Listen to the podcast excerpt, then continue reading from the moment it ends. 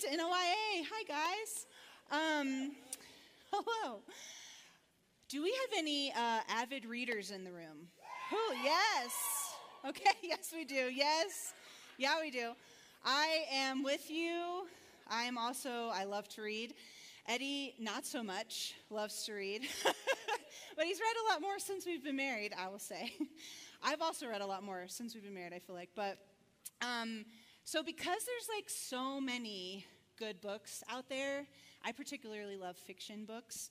And there's so many, and there are always is coming out more, especially I love historical fiction. Yeah, mm-hmm. And so I feel like I don't reread books very often because there's so many good new ones. and so I have friends who like reread the same book a certain time of every year and revisit it. And I just think that is a beautiful tradition, but I have a really hard time. I have a really hard time with it because I just love to keep reading the new things. Um, but there is this author, her name is Kate Morton. Yes. Um, if you don't know her and you love fiction, I highly recommend anything by her. She's very good.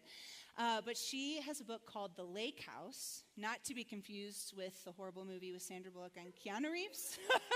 not the same. I always get asked that when I tell people it's my favorite book. Not the same. Um, this book, The Lake House, and it is one of the few books that I have reread. And what was fascinating to me when I did reread it, it had been a couple years, but I remembered that I loved the ending.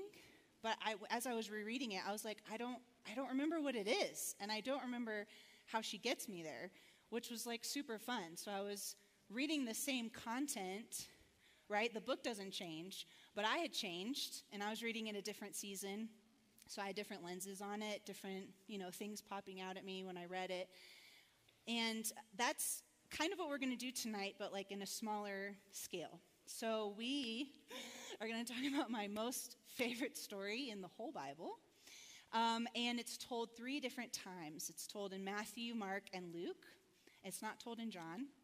Uh, but each time that it's told, we kind of get that you know different angle we get a little more perspective into the, the fullness of the story in each narration and as we go through that what we'll discover through those through the story is that God is worthy of our response.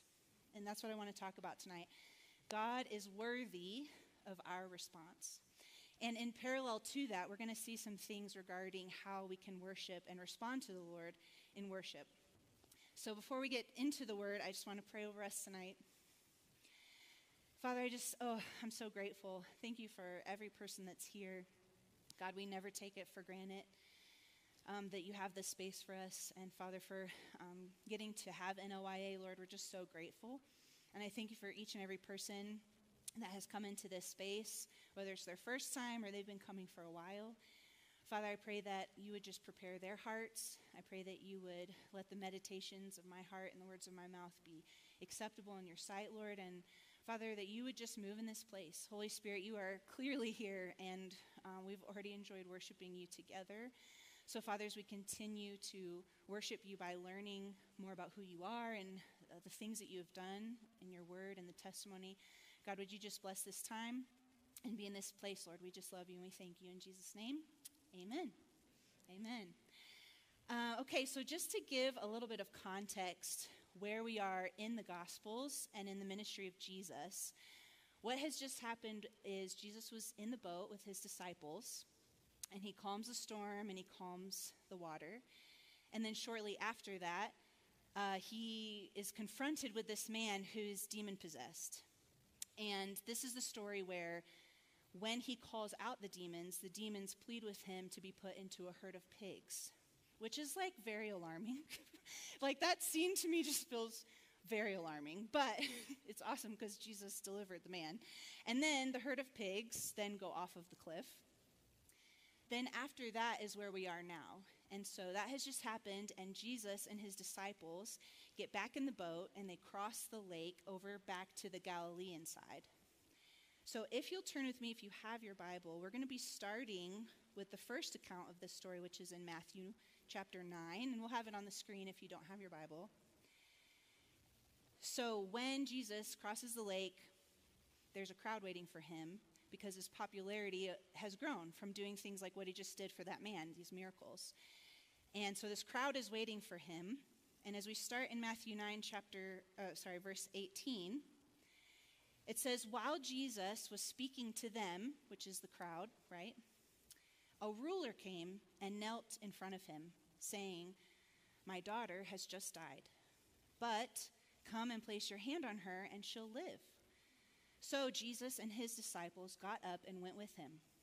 Then a woman who had been bleeding for 12 years came up behind Jesus and touched the hem of his clothes.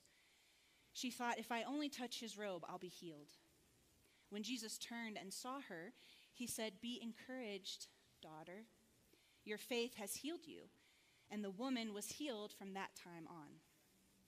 And when Jesus went into the ruler's house, he saw the flute players and the distressed crowd. He said, Go away, because the little girl isn't dead, but is asleep. But they laughed at him. After he sent them away, Jesus went in and touched her hand, and the little girl rose up. News about this spread throughout the whole region. So, in Matthew's account, what we are going to learn from him is that God is firstly worthy of a generous response. So, Matthew is the most condensed version of the story that we're going to read out of the three. And even in its brevity, I think what's really clear is the desperation that these two characters that we've met come to Jesus with. The man, Jairus is his name, we'll come to find out later. He's a ruler in the synagogue, so he's a religious ruler. And he comes to Jesus desperate for him to heal his daughter who's on her deathbed. And then we meet the woman, and she's been bleeding for 12 years, and she comes obviously with a desperation for Jesus to heal her from her condition. And Jesus, when he encounters their desperation, he responds to them with generosity. And what I mean by that is, for example, with Jairus, he gives him a generosity of time. So he's with this massive crowd that are all like smushed together. We'll, we'll come to find out some more language about how it's talked about, but it's a lot of people. And he takes time to hear Jairus' story, and he takes time to go with him to his house and then to heal his daughter. It's pretty amazing the time that he gives him. He's very generous with his time. And then for the woman, he's generous with his affection. So again, there's this crowd of people. He just told Jairus, like, hey, okay, I'm, I'm on the assignment for you. And here she comes. And when he turns to her, he sees her, which we've talked about this is like really remarkable in the culture. So he sees her, he heals her, and then he encourages her, he speaks to her. So he's generous with his affection. And what I want us to see in Jesus' response in that generosity is that God's heart is for a generosity in relationship with Him. He wants His people, He wants people to have a generous relationship with Him. He is generous to us, but He wants a response from us in turn of generosity. And I think we think of generosity a lot of times, really, we kind of like stick it only in the money category, which, you know, there's a lot of really good scriptures and important things that the Bible has to say about being generous with our money. But there's a lot of other ways that generosity can be evidenced in our worship to God. So, one of the ways, for example, that I think of that is with Jairus and the woman, they extend, in response to Jesus, they extend to him a generosity of belief. So they like don't really know him. They hear about him, they hear about the things that he's done, and in their desperation, they decide, I'm going to put all my chips in this basket. Like, if it's not him, it's over. So I'm going to put all my chips, and I believe that he's who he says he is, and I'm going to risk everything, and I'm going to go there, and I'm going to put that belief in him for the healing that I need. And then also, I see a generosity of self. So, Jairus, we talked about, he's a ruler, he's a synagogue ruler, so he's a religious ruler, and he kneels before Jesus, right? So, in and of that self, there's a generosity of humility because he is of self through humility because he's positioning himself in a way that says, You are God, and I am not, and I need your help. And so he kneels before him, so that's even already an act of humility. But then on top of that, this kneeling is a movement toward God. So he's putting himself and giving himself to God in that moment. And in the same way, the woman, she has to make her way through this whole crowd in her condition, super vulnerable and super willing. So when she makes her way through the crowd, she's already making that movement toward God as well. But then she reaches out to Jesus, reaches out to his clothes to be healed. And in that vulnerability, she's, she is putting herself out there. Like, that is one of the most displays of generousness of self that I can think of. So she puts herself on display so that she can receive the generosity of God. So when we think about how we can grow as worshipers of God, I think we can ask ourselves how can I enter better into this generosity, this communion of generosity with God? How can I acknowledge God's generosity to me and then in turn extend myself, my willingness, my vulnerability, my desperation, all of those things back to God? And am I moving towards God without holding back? Because when God talks about worship in Scripture, he does not portray it like a lot of times I think we sort of walk in, which is this internal, it's emotional, it's spiritual, it's this exchange between me and God right here in this space, right? When he talks about worship in Scripture, he actually uses, and Eddie referenced this, and Kyle referenced this earlier, he uses a lot of language of action. So, can you guys think of, shout out some words that are like physical actions of worship that you know in Scripture? Kneel, clap, service. Yeah, that's a good one. Singing, dancing, yes. What else? Jumping is in Scripture. Playing an instrument, what else? Hand raising, that's a big one.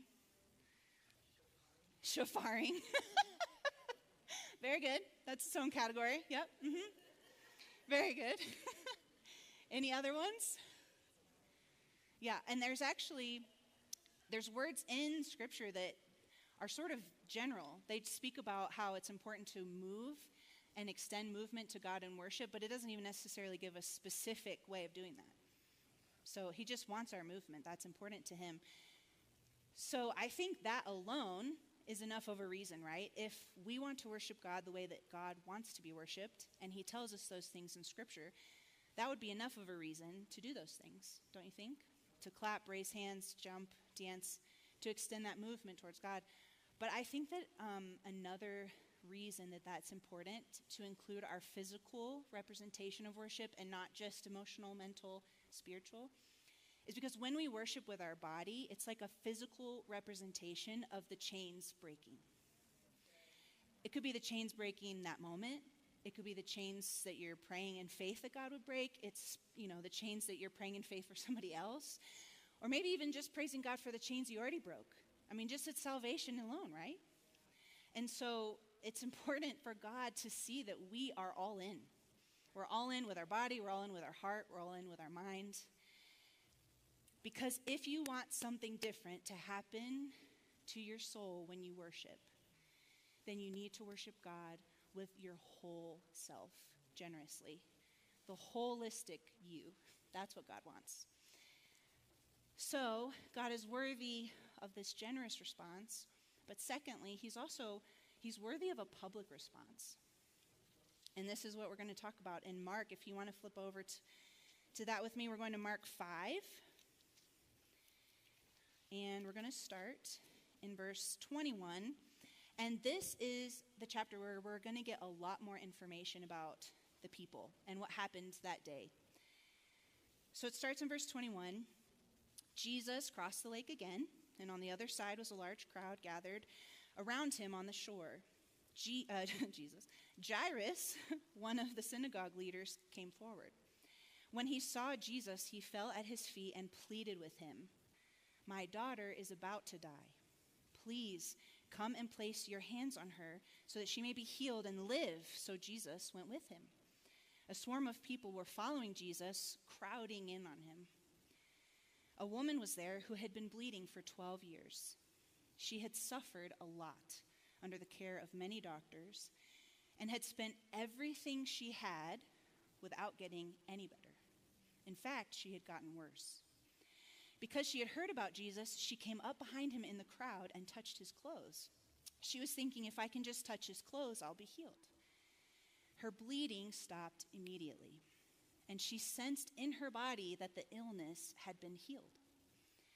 At that very moment, Jesus recognized that the power had gone out from him. He turned around in the crowd and said, Who touched my clothes? His disciples said to him, Don't you see the crowd pressing around you, yet you ask, Who touched me? But Jesus looked carefully to see who had done it. The woman, full of fear and trembling, came forward. Knowing what had happened to her, she fell down in front of Jesus and told him the whole truth. He responded to her, Daughter, your faith has healed you. Go in peace, healed from your disease. While Jesus was still speaking with her, messengers came from the synagogue leader's house saying to Jairus, Your daughter has died. Why bother the teacher any longer? But Jesus overheard their report and said to, the, said to Jairus, Don't be afraid, just keep trusting. He didn't allow anyone to follow him except Peter, James, and John, James's brother. When they came to Jairus' house and saw a commotion with people crying and wailing loudly, he went in and said to them, What is all this commotion and crying about? The child isn't dead, she's only sleeping. They laughed at him, but he threw them all out. yes, Lord. then, taking the child's parents and his disciples with him, he went to the room where the child was.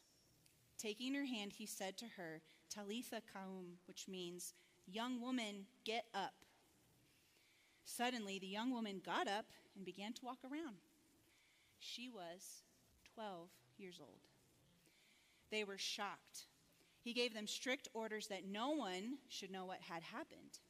Then he told them to give her something to eat.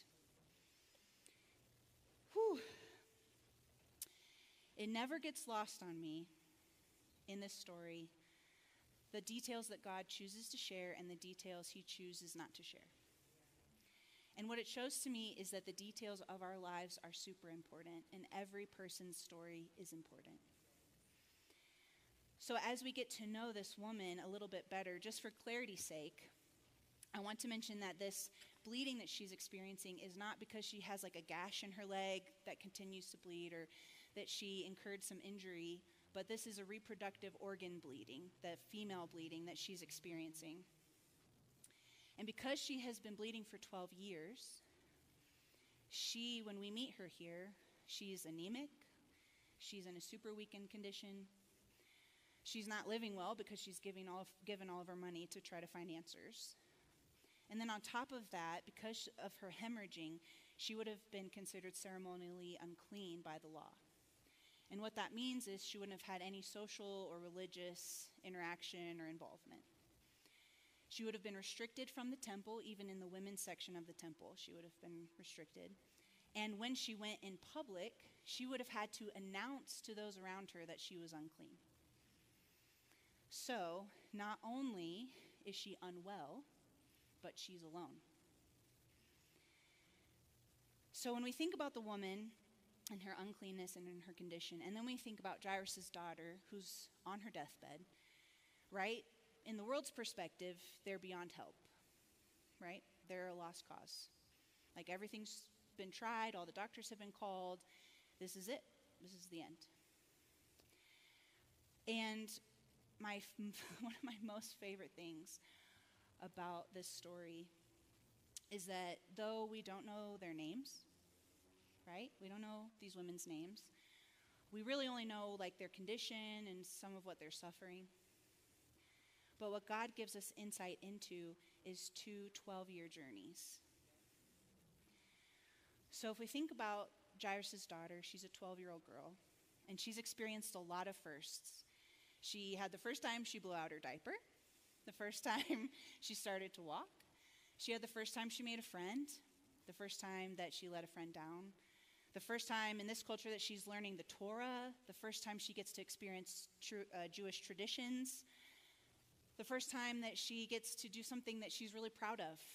A lot can happen in 12 years, right? There's a lot of life. We have a nine year old daughter, and there's a lot of life that's happened in nine years. And while she's experiencing all of her firsts, there's a woman in her town that lives somewhere nearby that has been experiencing all of her lasts. The last time she could go to church, the last time that she could remember somebody holding her hand, the last time that she could pay her rent, the last time she could see a doctor, the last time she could pay the doctor. The last time that she could go out in public without having to announce to everyone around her her shameful condition. And it gets me every time. And in the intersection of 12 years of firsts and 12 years of lasts is Jesus. He's right there. It's just awesome. And he heals them both. So they have these very different experiences, and then Jesus is just like, You're both family now. I healed you both. You're both daughters. And so when Jesus heals the woman who had been bleeding for 12 years, and he asks, Who touched me? Do you think he did it because he didn't know? Probably not. I mean, scripture says that he looked around carefully to see who was there. But I really believe that there's two things. When he when he called that out and he asked who it was, he gave a woman who had been unseen, unknown, unheard, unloved for a very long time the opportunity to be seen and known and heard and loved and healed in front of everyone, right? And on top of that, he gives her the opportunity to testify to what just happened. He gives her the opportunity to give a public response. And so when we again, again, when we think about us, us growing as worshipers here today, why is testimony so important? It was interesting when we read the end of Matthew, Jesus, uh, it says that everyone in that region started to know what happened, what Jesus had done, right? It said it had spread through the whole region. But here in Mark and then in Luke, it's going to say that Jesus said, Don't tell anybody. But obviously, that, that didn't happen because it was spreading like wildfire. Why? And this uh, series that we're doing is called Worthy God, right? And it's based off of that song we sang tonight, Worthy God, which is written by our own Danny Laguna, our worship leader. And in that song, there's a line that says, I cannot contain this testimony of the only God whose name is worthy. Why is it like that? Why is it like it can't be contained? When you see what they saw, when we see what God has done, when we experience the rescue that we have experienced, we cannot help but talk about it. We can't help it. And here's the thing testimony, it encourages others' faith, it encourages our faith, right? Stories from the Bible, testimonies from the Bible, but real life testimonies also. I mean, this is real life. real life in the Bible, but also real life today, evidence that God is still moving. When we share our testimony, it's like when we're on this race to the end, right? We're all on the race to the end of life. Scripture gives that example where we're running the race like we want to finish well. You cannot finish well if you don't have cheerleaders on the side of the race going, This is who God is. This is what He's done. This is what He's done for me. This is what He'll do for you. Because when you start getting slow at the race and you're like, Oh my gosh, this is like one of the worst seasons of my life, if you have one person shouting from the side, God's not finished yet. God is not done. Keep going keep going. Here's some water. Like, you know, it gives us life, it helps us keep going. And not only does testimony encourage our faith, but it, but it also, I lost my place. Here it is. It other, it also draws others to God, the people on the outside that don't know Him yet. It draws them to Himself. And each of us has a unique story. that God did for us, that God is doing for us, that is unique. That's different from other people, right? Shelby, there's things that God has done for you that when you tell them to me, it adds to my life and my vocabulary and my knowledge something about God that I haven't experienced personally. So now, if I, if I never experience that the same, I have that in my box. I have that in my, you know, in my cheerleading side, saying this is real. This is who God is. This is what He's done for me, right? And Chase, same for you. You have things that God has done for you that is in your testimony that when you tell them to people, they're going to be like, that's, I that's unreal that God would do that for somebody. And that's going to tell the world and it's going to tell us in the church that He is who He says He is. And we need that so much. And that is true for every one of you in this room. God has done things for us, God is going to do things for us that are only things that He can do. And when we tell each other those things, it encourages our faith and it draws others to God. And if you don't, friends, we are missing out and the world is missing out on some really important things about God that maybe nobody else would tell them. Maybe He hasn't done it in the same way for them as He has for you. But He's always moving and He's always doing things. So, my encouragement to you is please do not let fear keep you from telling people about Jesus. Don't let the past that He has freed you from make you insecure to tell people that you are, in fact, free. And don't let pride get in the way of telling people I needed rescue, I needed help, I was desperate. Because everyone in this world, everyone, knows in the deepest part, in the place that nobody knows, the deepest, darkest part, that they are not okay. And when you share your testimony and when you tell them that Jesus has done these things, it gives them the opportunity to have hope. They have something now to say, well, maybe it's not all like this in the pit that I'm in, in this well.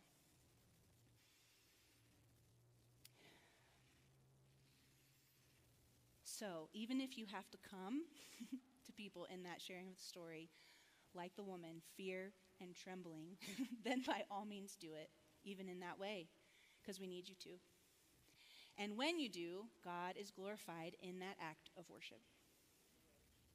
So he is worthy of that generous response in our worship. He's worthy of the public response, our testimony in worship. And now we're going to go over to Luke's account, where we'll see that God is worthy of a faith filled response. And we're going to Luke chapter 8, but I'm not going to read the whole thing again. I just want to point out the couple of things that are um, additions that are helping us understand the full narrative of the story. So if you start in verse 40, chapter 8 in Luke, again, it's talking about the, cry, the crowd and they're waiting for him. And Jairus comes, but this time it says, he pleaded with Jesus to come to his house because his only daughter, a 12 year old, was dying. So that gives us even more insight into his desperation, right? And what his family dynamic is. This is it. This is his only daughter. And then further on, when we get to verse 50, Jairus has just been told that that only daughter has died. And then Jesus hears that being told to him and, and anticipating his hopelessness in that moment, he says, Don't be afraid, just keep trusting and she will be healed. So in Mark, we don't know that he's told him that promise, but in Luke, right now, he just told him. She will be healed. So Jesus, he says to Jairus, just keep trusting, right? Assuming that, Jesus, that Jairus has been trusting. So just keep going, keep the faith. It's going to happen. And then Jesus told the woman after she was healed, he says, You can go, your faith has healed you, right? Hebrews 11:1 gives us that awesome definition of faith. It says the reality faith is the reality of what we hope for, the proof of what we do not see. Isn't it interesting that in a crowd of people on the shore, tons of people bumping into each other and bumping into Jesus, only one woman walked away healed, and one man walked into the healing that he was just promised? What's the difference? Faith. Right? Your faith has healed you, and keep trusting, keep having the faith. And because they had faith, Jesus healed two women in one afternoon, not only showing his love and his goodness, but also his heart for the outcast. So, no matter uh, our background, no matter how we were brought up, no matter where we came from, any of our differences, one thing, one of the things that we all have in common in humanity is waiting. Right? We all wait. We wait in like the shallow sense, the surface level sense of like waiting in traffic, waiting in, uh, for our friends at a restaurant, waiting in the lines at Disney World, which we did in the summertime when you still have to wear masks, and it was not my favorite waiting. I can tell you that. We wait a lot. We, we wait more, way more. If you thought about how much you waited in a day, I mean, you probably think about it often, but we wait a lot. We also wait for bigger things. We wait for love. We wait for jobs. We wait for good news. We wait for bad news. How we wait and what we do in our waiting are some of the biggest opportunities for faith that we'll have, right? And it's some of the biggest opportunities we'll have for revealing what's really in our heart. The woman had been waiting 12 years. We've talked about this a lot. She'd been waiting for 12 years to be healed. And then when we think about Jairus' experience, he had been waiting for his daughter to be healed. Then he waits on the shore with the crowd for Jesus to come back. Then he has that excruciating wait that maybe isn't too long. We don't know how long it is, but when Je- Jesus is like, "Yes, I'll go." And he's like, "Great. Can you like transport me from here to there because we do not have time. she is dying right now." He has to wait for the walk all the way to the house, you know? But then as he's waiting and starts to go to the house, this woman comes and touches Jesus and she gets healed. And so then Jesus turns and heals her and talks to her, and Jairus has to wait for her healing and her experience, right? And in that waiting right there, he gets the bad news. He gets the worst news. And in that moment, he has a choice. How is he going to respond? How would you respond? Maybe you're a person who might wring their hands and get really anxious because things didn't go the way they were supposed to go and we got interrupted and now you're thinking gosh if if i had just been here earlier if i had just planned ahead or if i had just not been interrupted you know then maybe this wouldn't have happened and you're thinking this wasn't what i was expecting god. What are you doing? What do i do now? Maybe you're a person who in that moment you might start yelling at the woman. Because the pain is so great that your filter flies off and you take it out on her and you get hard hearted against her and you get hard hearted against the miracle that you just saw. And you think, gosh, that was supposed to be my miracle, Jesus. That was supposed to be mine. Or maybe you're a person who might just start distancing yourself from Jesus. The disappointment is so great, you're so upset, or you're in so much pain that you just distance yourself from Jesus for not caring for your needs over somebody else's needs, or for not doing what you asked him to do in the time that you asked him to do it. And you think, oh, I thought you said you were coming to help, Jesus. Aren't my needs important too? I've definitely had all those responses and many, many more. And I think those responses are all examples of when we don't steward our waiting well. What are we going to do with that time? And friends, God is not calling us any of those. He's calling us to a response of faith. A little bit, a lot.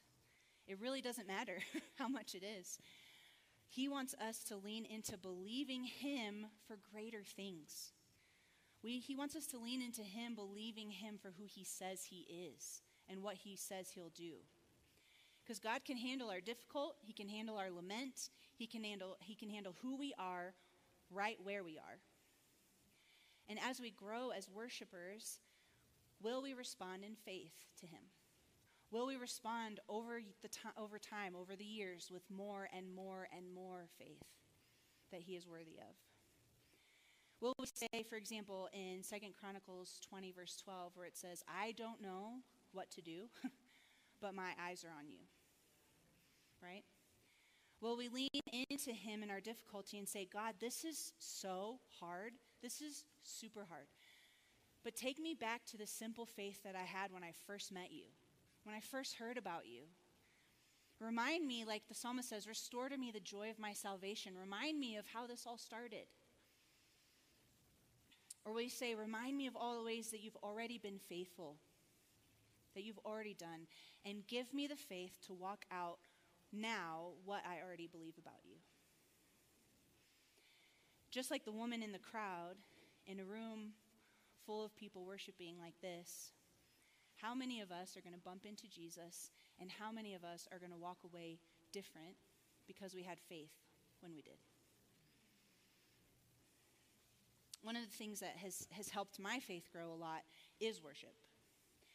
Because when we worship, when we have these, this attitude and, and these things that we've talked about a little bit tonight, we put our perspective of God where He belongs. We exalt Him to that rightful place. And we remind ourselves, like, where our situation is in light of that, where we are in light of that. And it's really helpful because sometimes that takes our eyes off of, like, how big our stuff seems and it puts it on God. Sometimes it reminds us of the faithfulness He's already done in our lives and, and the things He's done for us. And so, one of the things um, that I've really held on to in seasons like that, seasons of waiting, seasons of disappointment, um, is this song called Miracle or Not.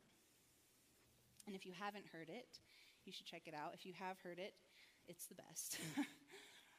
this, this song really has been an anchor for me, probably for the last three years in various times. And I just want to read the lyrics to you. It says, how long will I have to hear the stories of how you were able? How long will I have to celebrate the miracle that's not my own? How long will I lift my voice and sing again that you are always good when I'm feeling all this distance I thought I never would? How long? How long will I give myself before I give up waiting? How long will I have to hide behind the smile that says that I'm okay? How long will I hold on to the promises I thought I heard you speak when every passing day just leaves me broken down and weak? And here's one of the best answers I've ever heard for those very real, very hard questions. As long as it takes for my heart to find its song, as long as it takes to know I'm still not alone. And at the end of the day, I'll stand right here and say, I know that you love me, miracle or not. I will sing it till my broken heart believes it, and I'll declare it till I smell the smoke of faith. And with my hands held high, I will scream it in the darkness till hope is finally louder than the ache. As long as it takes for my heart to find its song, as long as it takes to know I'm still not alone. And at the end of the day, I'll stand right here and say, I know, I know, I know that you love me, miracle or not. And that, friends, is a really great example, really great example of what it looks like to worship God with faith amidst the waiting because He is worthy of it. He is worthy of the smoke of your faith when you can't quite get a full fire burning because He's the one that's going to spark that flame for you anyway. So, just to close, here is a crucial foundation for our belief about worship. Worship is not about us, it's about God. Sure, for sure, God meets us in worship. And for sure, worship changes us. And He wants us to engage with our whole self when we worship. That's all true. But He is worthy of a generous response from us, not because we are generous people, but because of who He is and what He's done. He's worthy of a public response, even if I'm the most introverted person on the planet, because it's not about me, it's about Him. And He is worthy of a faith filled response, not because we have tons of faith, not because we're coming to Him with a hopeful disposition, but because He's already given us every reason to believe that He is trustworthy. So, no matter what the condition of your heart is tonight, what you came in with, your tiny little matchstick of a flame of faith, with your fear and trembling and with your heartache, He will see you, He will help you, He will hear you. Because that's who He is, and that's who He's always been, and it's who He will always be. 2 Timothy 2:13 says, "If we are disloyal, he stays faithful because he can't be anything else than what he is." And you can hold on to that. You can hold on to that. So he is worthy of our response, friends, of all these responses and more. So let's worship now. Let's worship the God who sees and hears and knows.